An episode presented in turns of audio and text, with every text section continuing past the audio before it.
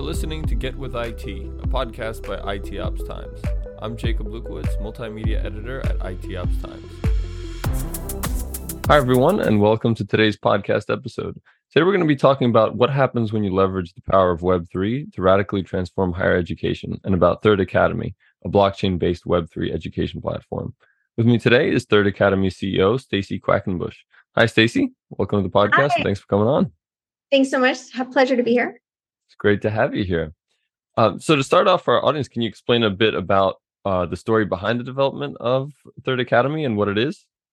Yeah, sure thing. Um, right now, there is a shortage of qualified Web3 educated people in the workforce, and Web3 is expanding exponentially every day. So, there was a need to build an education content platform so that people could learn about education, get credentialed, um, get matched to appropriate jobs in the tech world, and also participate in kind of a social environment. So for us, we consider ourselves a social education ecosystem. Mm-hmm.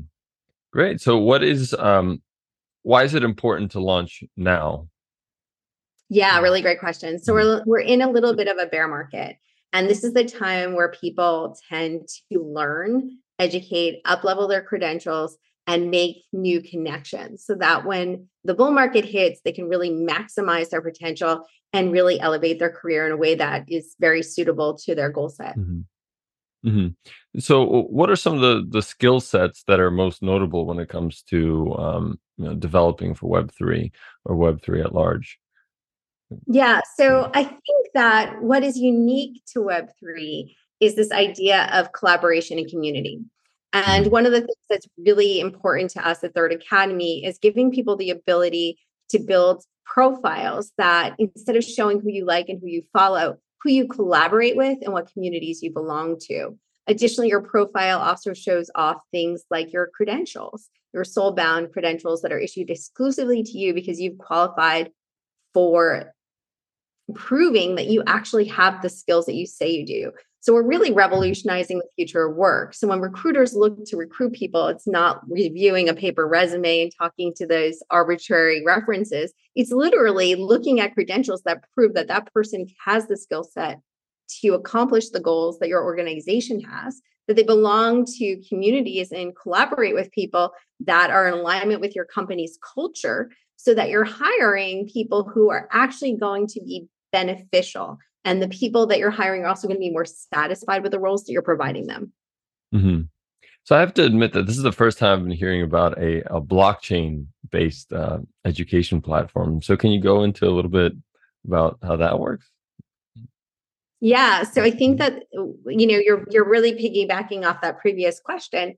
Um, when we think about mm-hmm. credentialing, um, you know, content records that are put on chain are immutable. So it's not like I can mm-hmm. claim that DeFi experience. I can actually validate it with knowledge, test it. It's on chain. You can actually verify that I've got the skills that I say I have. And that's a really important um, designation in the Web3 world because there are a lot of companies hiring Web3 people for the first time. And a lot of mm-hmm. people recruiting them are not exactly familiar with the questions that you even ask to know whether or not somebody's got the qualifications that they say they do. But when you mm-hmm. test people and you create the standard that represents that skill base and you put it on chain, that changes everything. It's also another way that we can easily eliminate things like needless surveys and PDF applications. Hmm. Interesting. Yeah. And um, can you explain a bit about how Third Academy is a is a positive alternative to higher education? Um, I mean, big thing that comes to mind is just the the cost that comes up whenever we're thinking of a, a, brick and mortar, you know, uh, college. So. I love that you asked this question, and it's one of the mm-hmm. things that fires me up. Most thing wakes me up every day is that 1.6 trillion dollars is owed to the federal government by the students of the United States. That's just unbelievable. Um, it's a higher education system that actually causes people to go into debt um, granted, people knowingly take on those debts, but we don't have a system of financial literacy in primary, secondary school to well equip them to even know mm-hmm. why or how to repay this debt. Now, our platform is largely free, but there are um, even higher education partners that do provide their content. So we're not saying that higher education is obsolete or that we're replacing it. This is a way to augment it. because higher education definitely has a value and we are not discrediting that. But technology especially web3 technology is moving so quickly that we now need something that evolves with the education. We now need something that also provides you with the social capacity to network and create opportunity for yourself on an ongoing basis. What do i mean by that?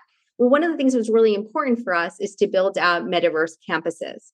So not only can you study with us, get credentialed with us, and get recruited, you can meet your next co-founder in the metaverse. You can co-work in the metaverse. You mm. can take your courses in the metaverse, have social activities in the metaverse, and it can be your go-to place. Like you might be at work and you might have a dev problem. You pop into the metaverse, meet with somebody around the world that you met at a conference in our metaverse, and and you know come up with a solution. So it's really extending what you do in real life, but additionally, it's keeping vital all the stuff we loved about college. We love the socialization. Why do we go to conferences? Because we love the networking that happens before and after and during. Right. And that's what mm-hmm. we wanted to make sure is a really important part of our ecosystem.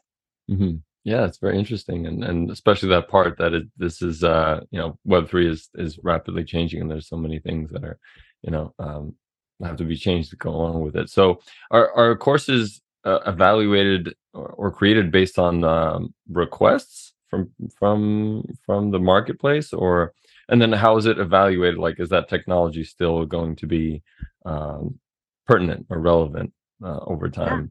Yeah. Guess how really? how to assess the courses. Yeah, really good question. So we don't create the content. We are mm-hmm. completely mm-hmm. an aggregator.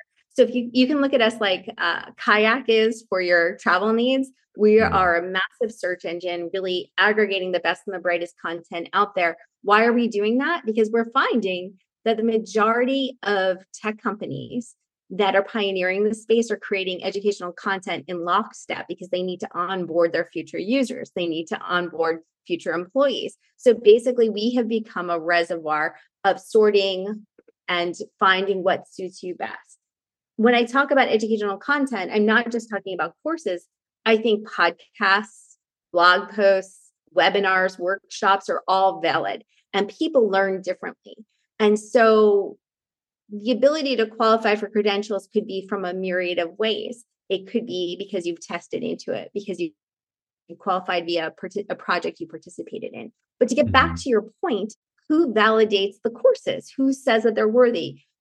Basically that is up to our community. As people take the courses they get to vouch for the courses. They get to um, validate them and rank them. And by that criteria we have a sense of whose courses are more valuable. Once again it's a little bit subjective because we have um, different we all learn differently right? Neurodiversity is quite a thing.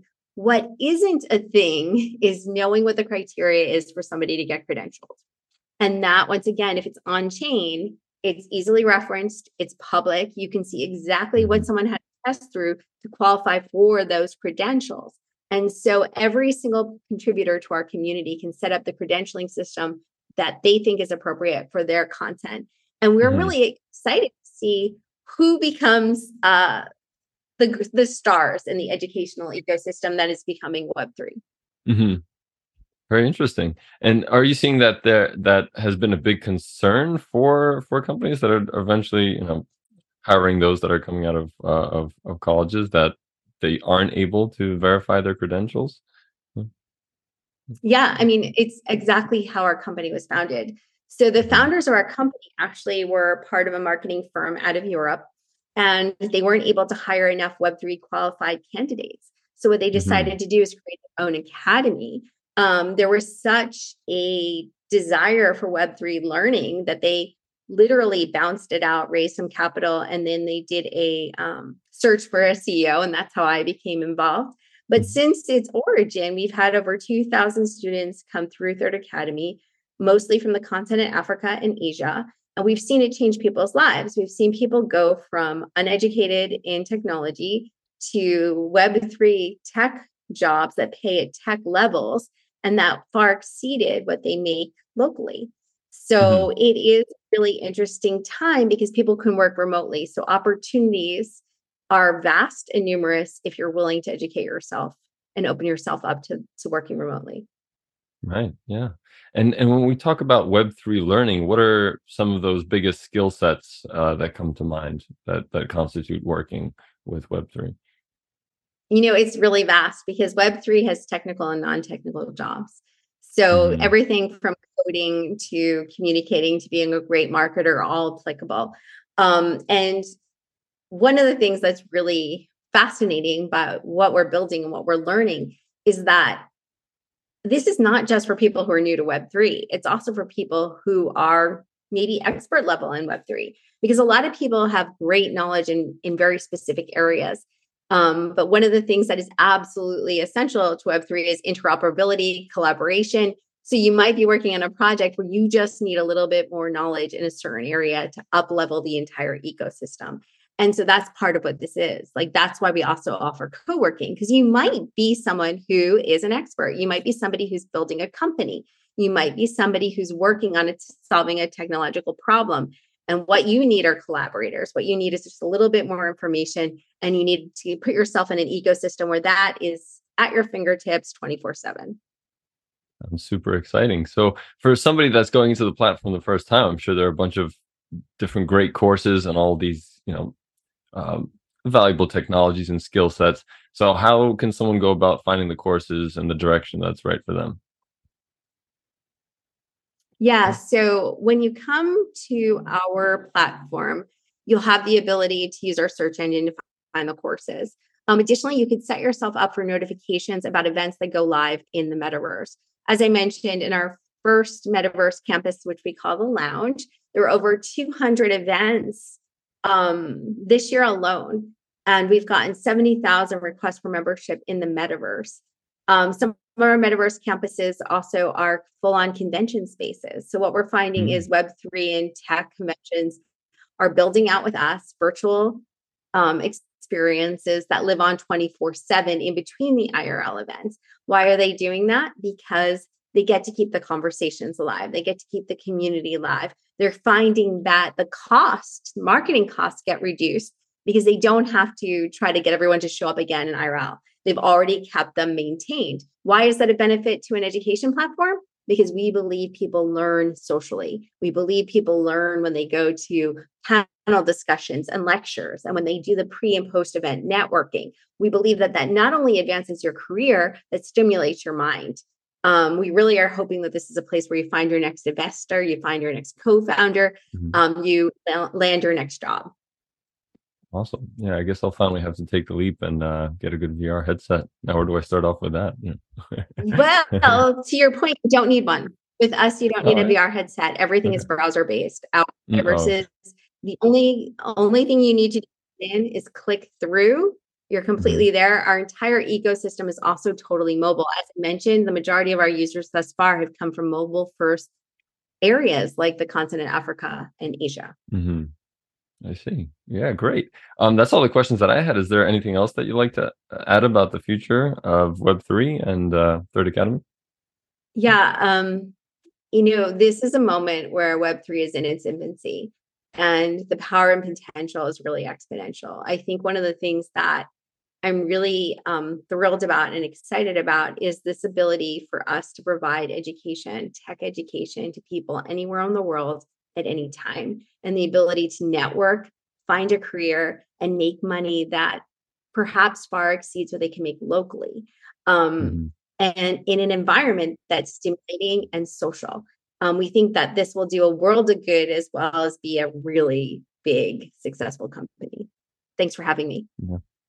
Well, it looks like that's all the time we have for today's show. And I want to thank you again for coming on. And thank you to all of our listeners for tuning in